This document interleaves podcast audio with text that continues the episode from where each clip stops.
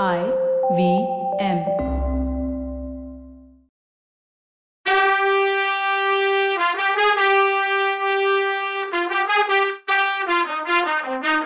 வணக்கங்க. நான் கவிதா பேசுறேன்.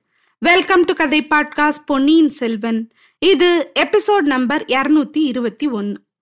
இந்த நிலமகள் மேல நீ வச்சிருக்க காதல் நிறைவேறட்டும்.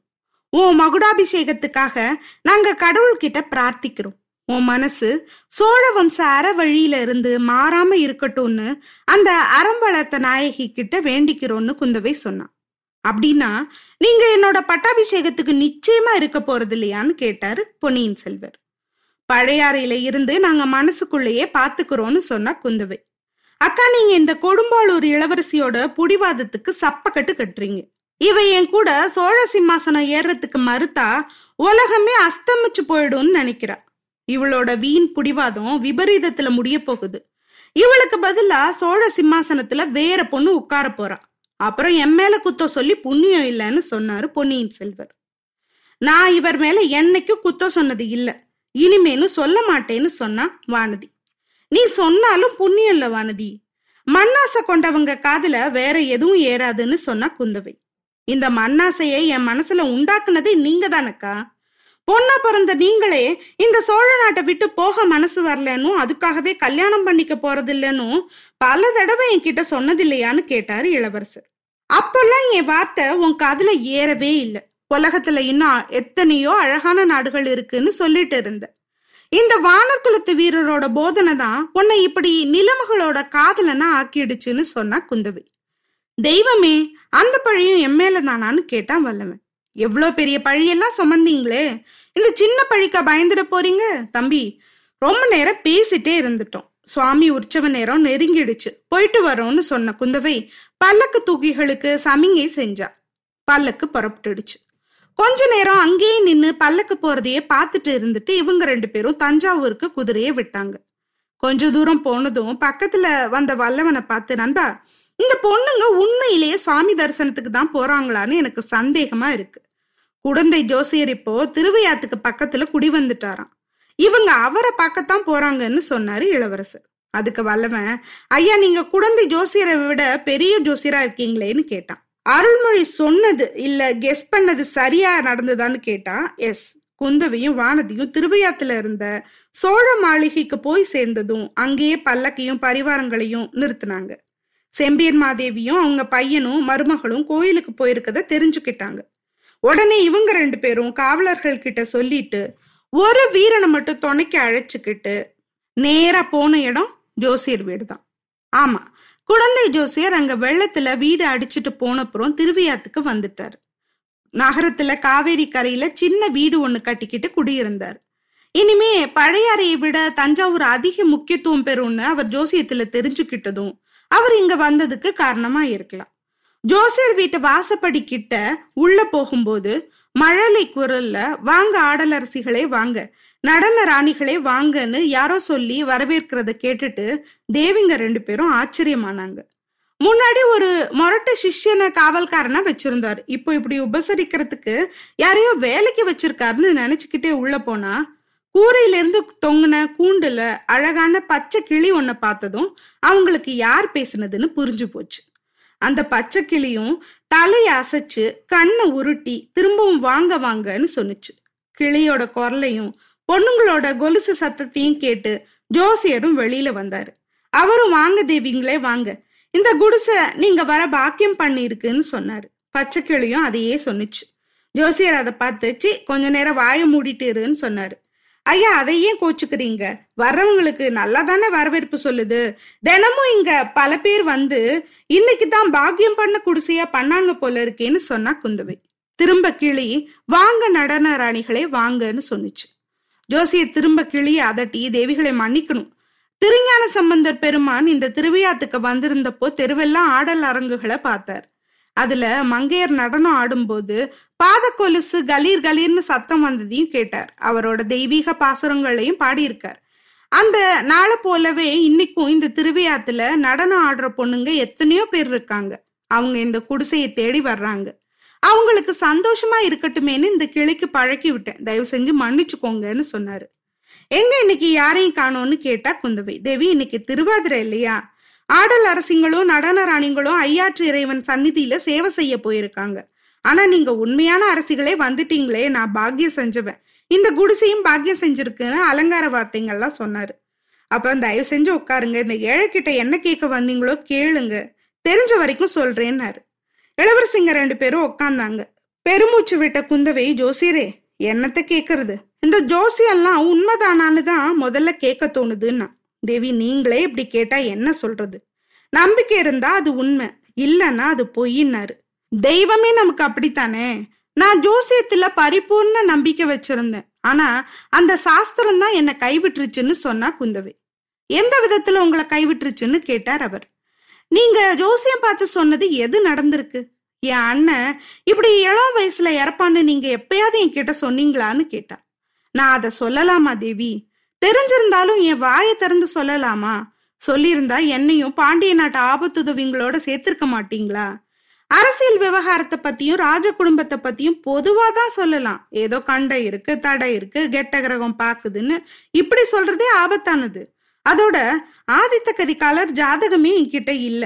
அதை நான் பார்த்ததும் இல்லைன்னு சொன்னாரு ஜோசியர். நீங்க பார்த்திருந்தாலும் சொல்லியிருக்க மாட்டீங்க. சொல்லியிருந்தாலும் அதை தடுக்க முடிஞ்சிருக்காதுல்ல அப்படின்னு கேட்டா குந்தவை. அது எப்படி முடியும்? நான் என்ன பிரம்மாவா? எழுதின எழுத்த மாத்த பிரம்மாவாலே முடியாதேன்னு சொன்னார் ஜோசியர். அப்படின்னா எதுக்கு ஜோசியம் பாக்குறது அப்படின்னு கேட்டா குந்தவை. அம்மா என்னது இது? இப்படி கேட்டுட்டீங்க. உங்களை மாதிரி உள்ளவங்க ஜோசியம் பார்க்கலன்னா எங்களை மாதிரி ஜோசியக்காரங்க எப்படி பொழைக்கிறது? இந்த ஏழையோட குடிசையில ராஜ குடும்பத்து ஆளுங்க பாதம் படுறதுதான் எப்படின்னு கேட்டாரு அவர் பதறி போய் அவருக்கு அவர் பொழப்பு முக்கியம்ல. இத கேட்டு குந்தவை கலக்கலன்னு சிரிச்சுட்டா. வானதியும் லேசா சிரிச்சா. ஜோசியரே எங்க ஜோசியம் கேட்க வர்றவங்க எல்லார்கிட்டையும் இப்படிதான் சொல்லுவீங்களான்னு கேட்டா குந்தவை விடாம. எல்லார்கிட்டையும் இப்படி சொல்லுவேனா? கலைமகளும் திருமகளும் ஒரே உருவத்துல அவதரிச்சிருக்கதா? உங்களை பத்தி உலகம் பூரா புகழ் இருக்கு. அந்த உங்ககிட்ட என்னால விவாதம் பண்ணி ஜெயிக்க முடியுமா? அதனாலதான் அப்படி சொன்னேன். ஆனாலும் தாயே நான் ஜோசியம் பார்த்து சொல்லாத ஒரு விஷயத்த வச்சுக்கிட்டு ஜோசிய சாஸ்திரத்தோட உண்மைத்தன்மையை நீங்க முடிவு கட்டலாமா? சொன்னதை வச்சுல நீங்க முடிவு பண்ணணும். பொன்னியின் செல்வர் அதிர்ஷ்ட ஜாதகத்தை பத்தி சொன்னேன். இடையில என்னென்னமோ நடந்து கடைசியில அவர் பட்டாபிஷேகம் நாள் நெருங்கிடுச்சில்லன்னு கேட்டார். ஐயா பொன்னியின் செல்வனோட பட்டாபிஷேகத்துக்கு நாள் பார்க்க யாரும் இங்க வரலையான்னு கேட்டா குந்தவை. இல்ல தேவி அதுக்கு அரண்மனை புரோகிதர்களே இருக்காங்களே முதல் மந்திரி அனிருத்தரே ஜோசிய சாஸ்திரத்துல கை தேர்ந்தவராச்சேன்னு சொன்னாரு ஜோசியர். ஆமா தை மாசம் ஏழாம் தேதி நாள் வச்சிருக்காங்க. அது நல்ல நாள் தானேன்னு கேட்டா. ஆமாம் தேவி ரொம்ப நல்ல நாள். நல்லா யோசிச்சு தான் வச்சிருக்காங்கன்னு சொன்னாரு. அது சரி. அந்த நாள் பட்டாபிஷேகத்துக்கு உகந்த நாளா இருக்கலாம். ஆனா அன்னைக்கு பட்டாபிஷேகம் நடக்குமான்னு பார்த்து சொல்லுங்கன்னா குந்தவை. இது என்ன தேவி இப்படி கேக்குறீங்க? பட்டாபிஷேகம் ஏன் நடக்காம போகணும்னு கேட்டாரு ஜோசியர். ஏன்? ஸ்ரீராமர் பட்டாபிஷேகத்துக்கு கூட நல்ல நாள் தான் குறிச்சு வச்சாங்க. ஆனா அன்னைக்கு அவருக்கு பட்டாபிஷேகம் நடக்காம போயிடலையான்னு கேட்டா குந்தவை. தேவி வெறும் பட்டாபிஷேகத்தை விட நூறு மடங்கு பெருமை ராமருக்கு அன்னைக்கு கிடைச்சது. அதனாலதான் ராமாயணமே பிறந்துச்சு. அது போகட்டும்.